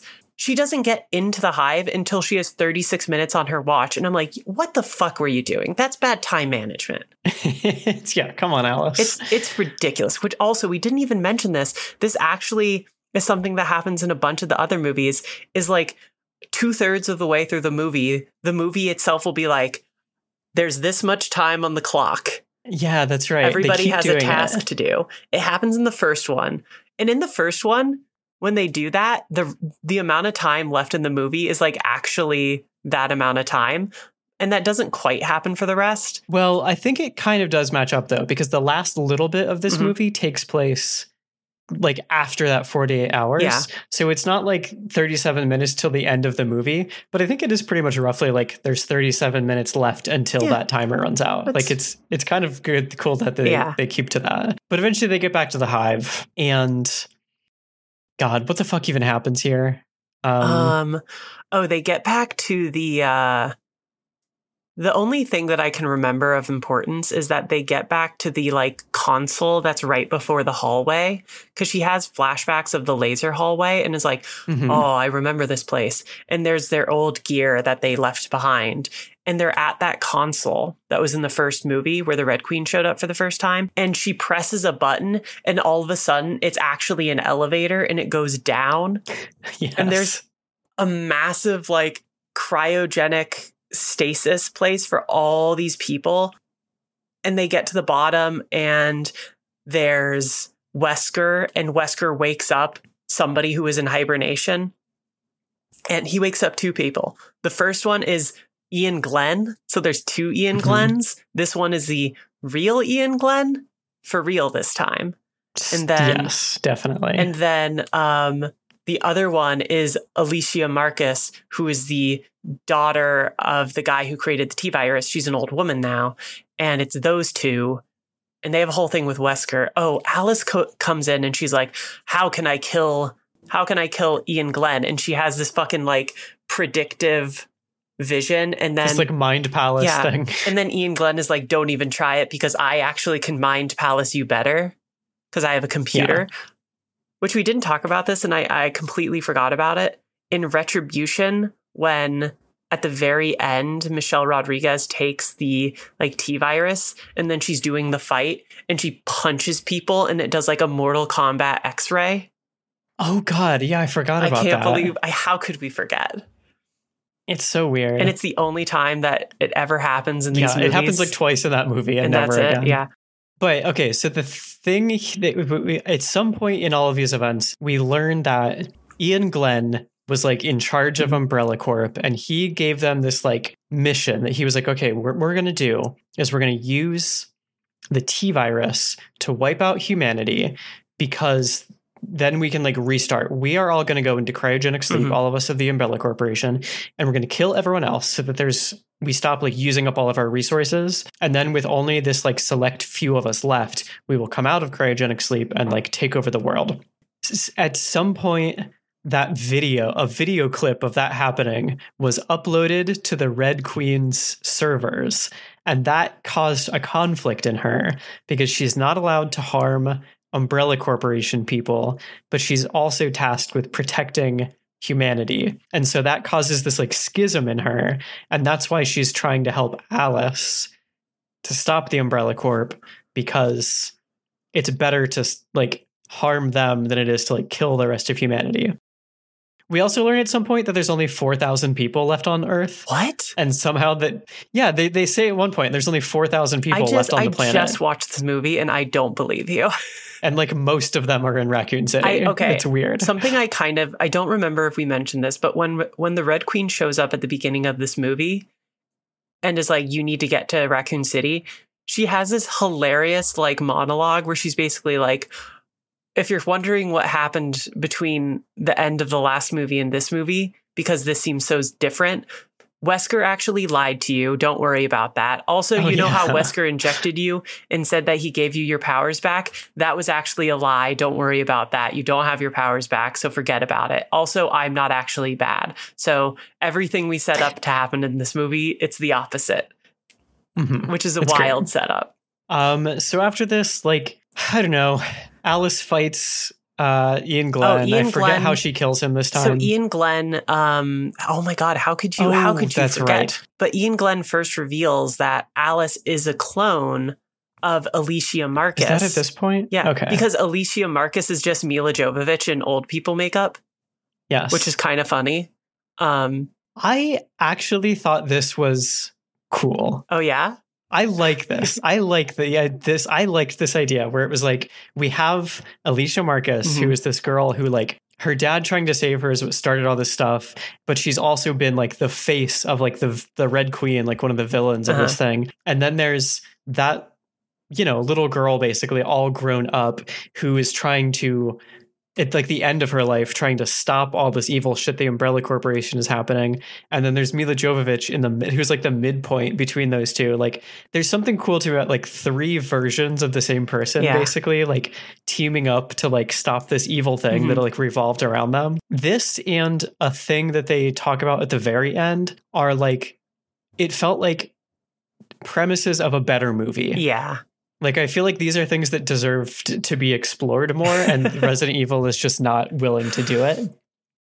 But I don't know. I think it's genuinely really cool. And then it goes back to where it all began. It goes back to the laser hallway, the best part of the first movie. And Yes. Iain Glen and Alice have a showdown. I like how we call him Iain Glen also. Like we call Alice Alice, but Iain Glen is just Iain Glen. yeah, he doesn't get a character name. Uh, but um, Iain Glen and her have a fight in the laser hallway, which you mentioned this, and I actually agree that I think it's really neat. It's like it's been years since the original fight in the or the original laser hallway sequence, so the laser hallway itself is all dirty, and like the glass walls are all dirty. But then when the Mhm. lasers activate, they clean the walls, so there's like these clean really cool. lines. It's neat.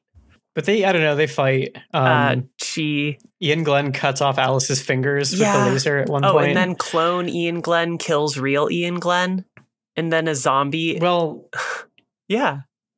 Because they get outside of the Raccoon City right. facility. I mean, that's later. Yeah, there's like because there's in the in the grid. Alice like puts a little bomb in Iain Glen's Oh, a little grenade. pocket, Yeah. And it like blows out a chunk of his side. and then she gets the only vial of the antivirus Oh, yeah. from him, and then they go mm-hmm. outside. And then they go outside and then they're like, other original Iain Glen wakes up again and starts coming back to try to kill Alice. And then clone Iain Glen shows up and kills real Iain Glen. Yeah, And then because immediately he like freaks out and he's Yeah. like, "You're an abomination." and then you can't be a real immediately man." after that, just a zombie just kills clone Iain Glen.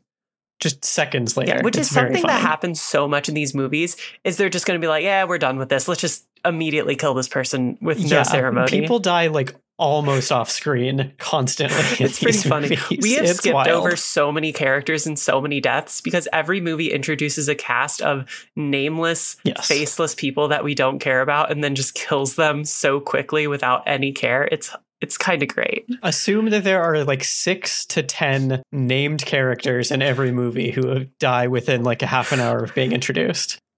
Yeah, and then um oh my god, the way this movie solves everything makes me so mad. So yes, yes. Well, because inside there was like a big thing where there was like a timed explosive thing. Wesker dies. It blows up the hive. So all of these Umbrella Corporation people are now dead. So Mhm. their plan is not going to work. So Alice has this vial of the one anti like it's like an airborne antivirus that will kill everything that the T virus has touched.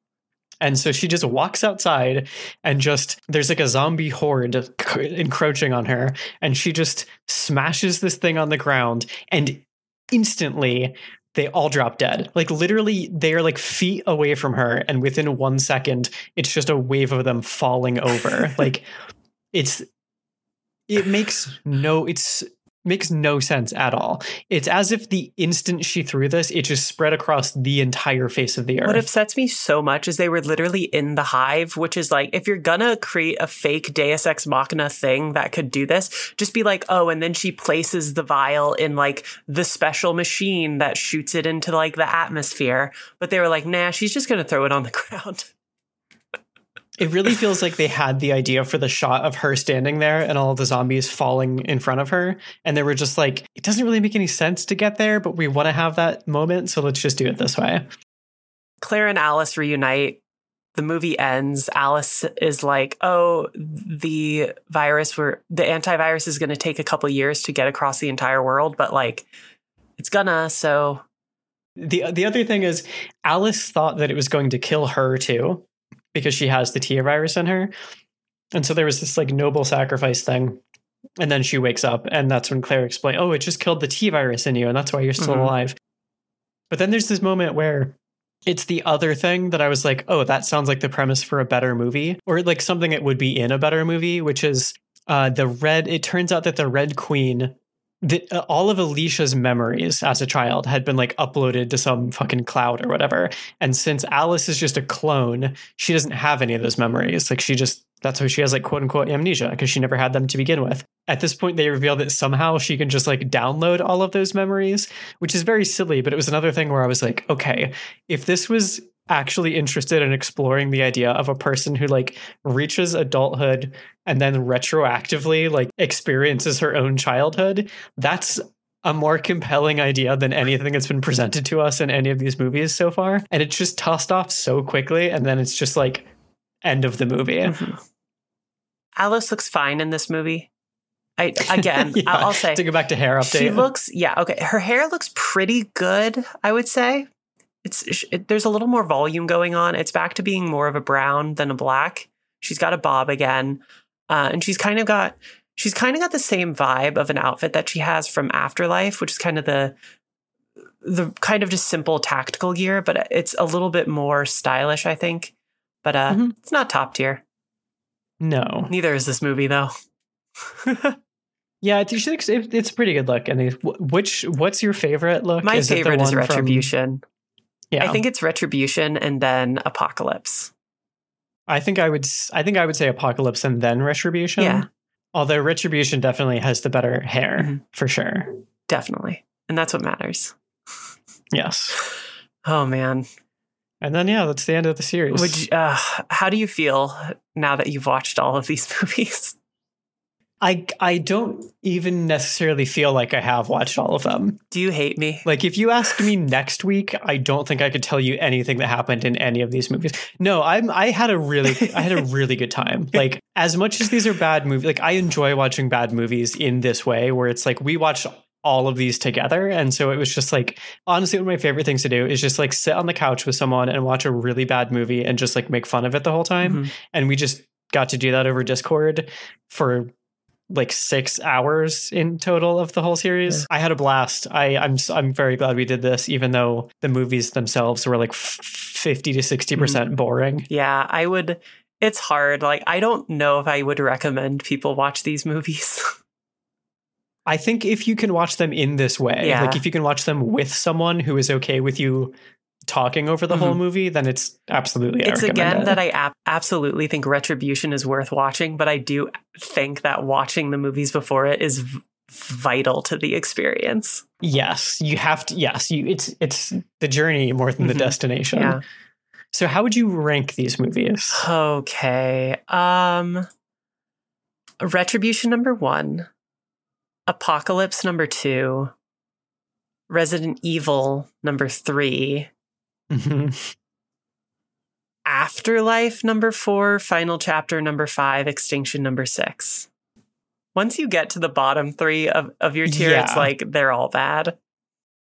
Mine's basically the same. Like definitely Retribution number one. Like so good, loved it. And then Apocalypse is that the second one? Yeah. And then Apocalypse, and then the original. I definitely liked the final chapter more than Extinction and Afterlife. Mhm. Like those two are like tied for last place with me, whereas Final Chapter is a little bit above that. That's fair. I think because it goes so wild and like just has so many just strange ideas to pull out, Mhm. that's what does it for me. But it is like not a not an enjoyable experience until they get to the hive. Yeah. There there is a great moment though where um in the final chapter the Red Queen says to Iain Glen, she's like, Dr. Isaacs. That's his name. Isaacs. Anyways, she's like, Dr. Isaacs. He's like, Yes, you're going to die here. Her famous catchphrase. I'm it's so, so, good. happy that they brought that. Oh my god. It's wonderful. Get a friend, watch the movies. They're so it's it's an experience. They're not good, but Get a get a friend. Get a friend. so Robin, um should we watch should we watch Paul W.S. Anderson's Monster Hunter starring Milla Jovovich? I forgot about I forgot about that. We talked about this like two weeks ago, and I forgot that it existed. I think we should. I would watch it with you. I would watch the new Resident Evil movie. Mm, I will say, I'm I'm have you seen Milla Jovovich in Monster Hunter? no. That'll sell you. okay. Yeah, I'm all in now. This uh I've honestly like uh, as boring as these movies are, I've I've had a Mm-hmm. blast like having like a watching two of these movies in a go because they're so short and Yeah. just like yeah, I had I had a great time. I would absolutely do We'll, more of this. we'll we will watch Monster Hunter and we'll also watch the the live action Resident Evil reboot movie from like yeah. some year recently. from a year. Yeah. Yeah.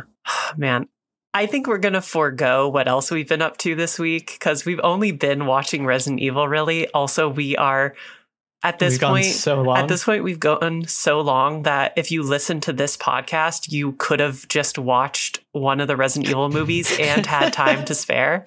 So, yes. oh man. yeah.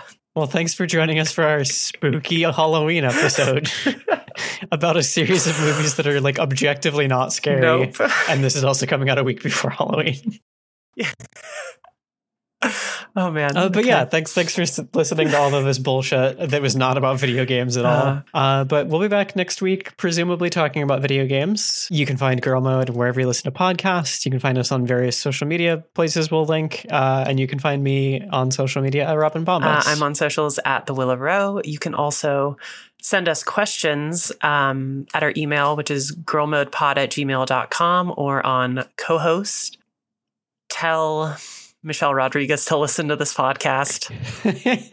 Just develop yeah. an evil AI to and convince it to listen to this podcast.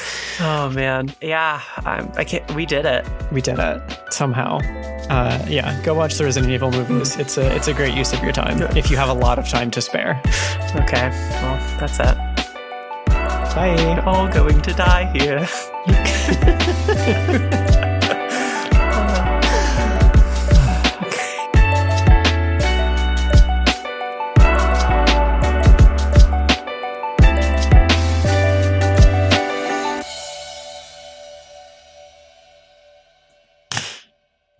Okay, let me get over to the right pages. Okay. What pages? Oh, the uh, like I have the Google Doc open and the Wikipedia page open. Oh, is there anything in the Google Doc? Not really. It just says Resident Evil, the movies. in case you forget what we're doing. in case I, for- in case I forget which one, which thing we're talking about. Amazing. Okay.